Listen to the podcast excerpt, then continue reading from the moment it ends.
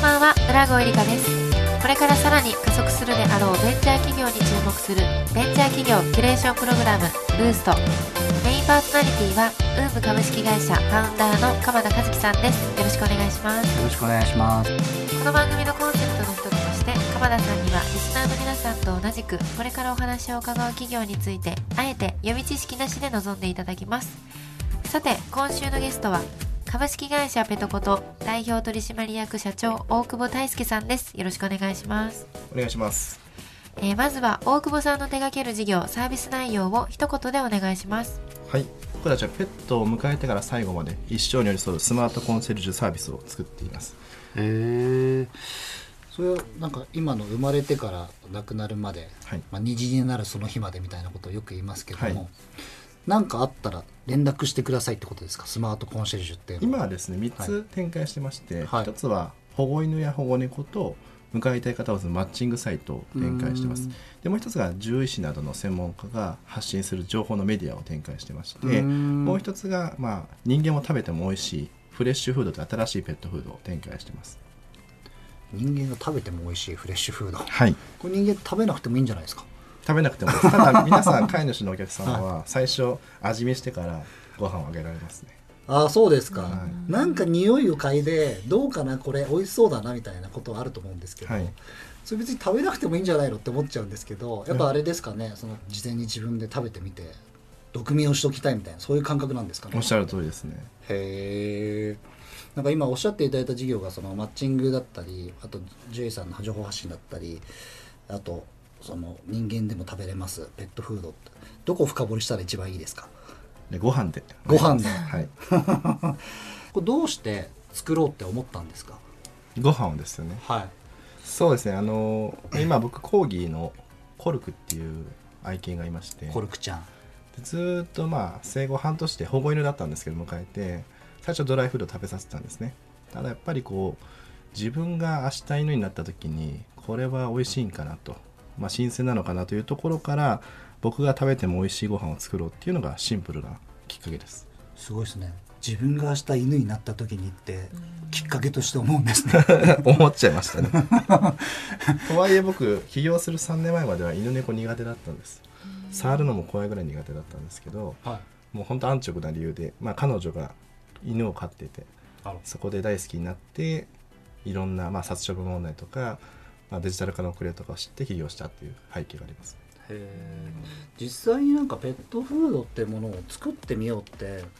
思った人はどうやって作るんですか？まずは。とりあえず人間の冷凍食品工場さんをもう100社ぐらいは回らせていただいてはい。作れるところから一緒にスタートしました。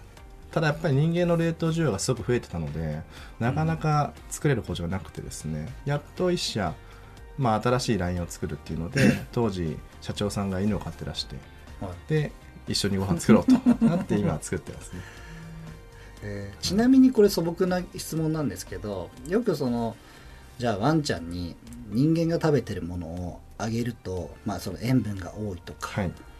だし基本的にあげちゃいけないみたいな。僕はなんか人もそうだし動物全般的にもなんか栄養失調っていうよりは、まあ、そのベースとなるものが一般的な前提ですけどもなんか栄養高で結構なんか取りすぎちゃうみたいな、そういうイメージがあるんですけど、はい。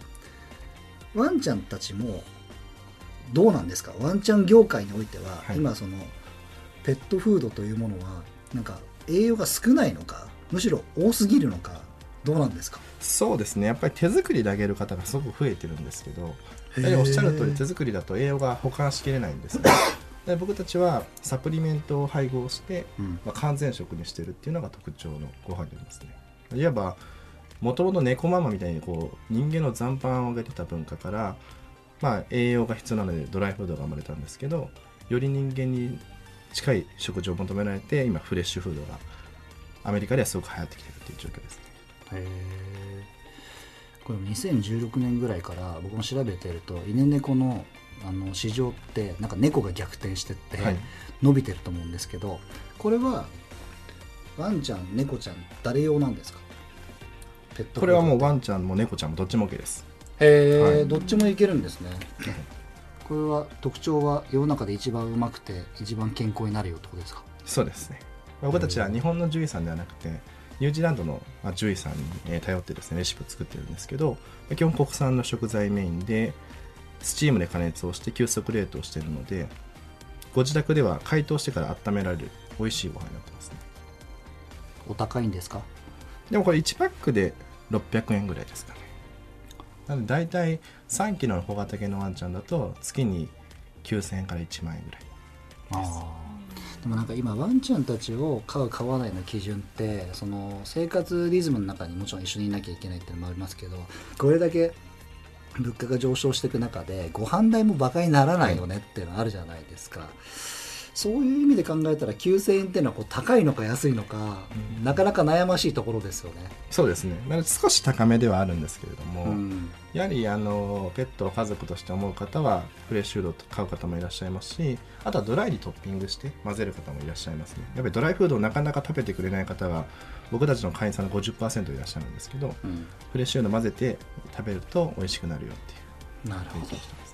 え今後の展望はどうされていくんですか？僕たちはご飯を、まあ、今日本中のスーパーに置きたいなと思ってまして今までペトールというのはなかなか人間のスーパーに置かなかったんですけれどもアメリカとかオーストラリアを見ると 本当に肉の食品コーナーの横にこのフレッシュフードが置いてあるので日本中にそういった景色を作りたいなと思ってます。へえでもなんかこれだけその健康にいいしなんか人が食べてもみたいな歌い文句だと国内よりは海外とかの方が引き合いとか来るんじゃないですか？そうですね。ただやっぱり欧米はもう結構プレイヤーさんも多いので、うん。僕たちはアジア。うん。中国含めてアジアに出ていきたいなと思ってますうーんすごいなんかビジネスチックだとなんかそのうち マッチングされた保護犬たちがまあお渡しされて で何かあったらそのメディアをなんかアプリとか見たらもう1歳だったらこういうことがありますとかフィラリアがどうだとかって 全部あってでそのままサブスクでこういうあのペットフードが送られてきてみたいなもう全てワンちゃんのためならまあ小動物のためならみたいなところに行き着くってことですよね。そうです今来年そのおっしゃるアプリを開発してますえーまあこれだけペット需要っていうのが増えてきてる中でそうは言ってもなんか飼うのは簡単だけどもその後っていうのがまあもう一人の人とね同じ感覚だっていうところに今行き着いてると思うんで当然分かんないこともありますしなんか分かんないことを本当に誰に聞いたらいいのか分からんみたいなそれが多分今の現状だと思うんですよね。そういった中でちょっと僕は情報ってところが実は一番大切なのかなと思ったんですけどこう出てる情報もこれだけフェイクニュースが多い中で、ましっかりとその情報に対して重みをつけてもらえることを大久保さんとかがやってもらえたらこれからどんどんどんどんペットを通してまたみんながこう豊かになっていくんじゃないかなと思いましたのでぜひ頑張っていただきたいと思いました、はい。ありがとうございました。ということで今週のゲストは株式会社ペトコと代表取締役社長大久保大輔さんでした。ありがとうございました。ありがとうございました。TBS ラジオブーストは Spotify など各種ポッドキャストでも配信中です。それではまた来週お会いしましょう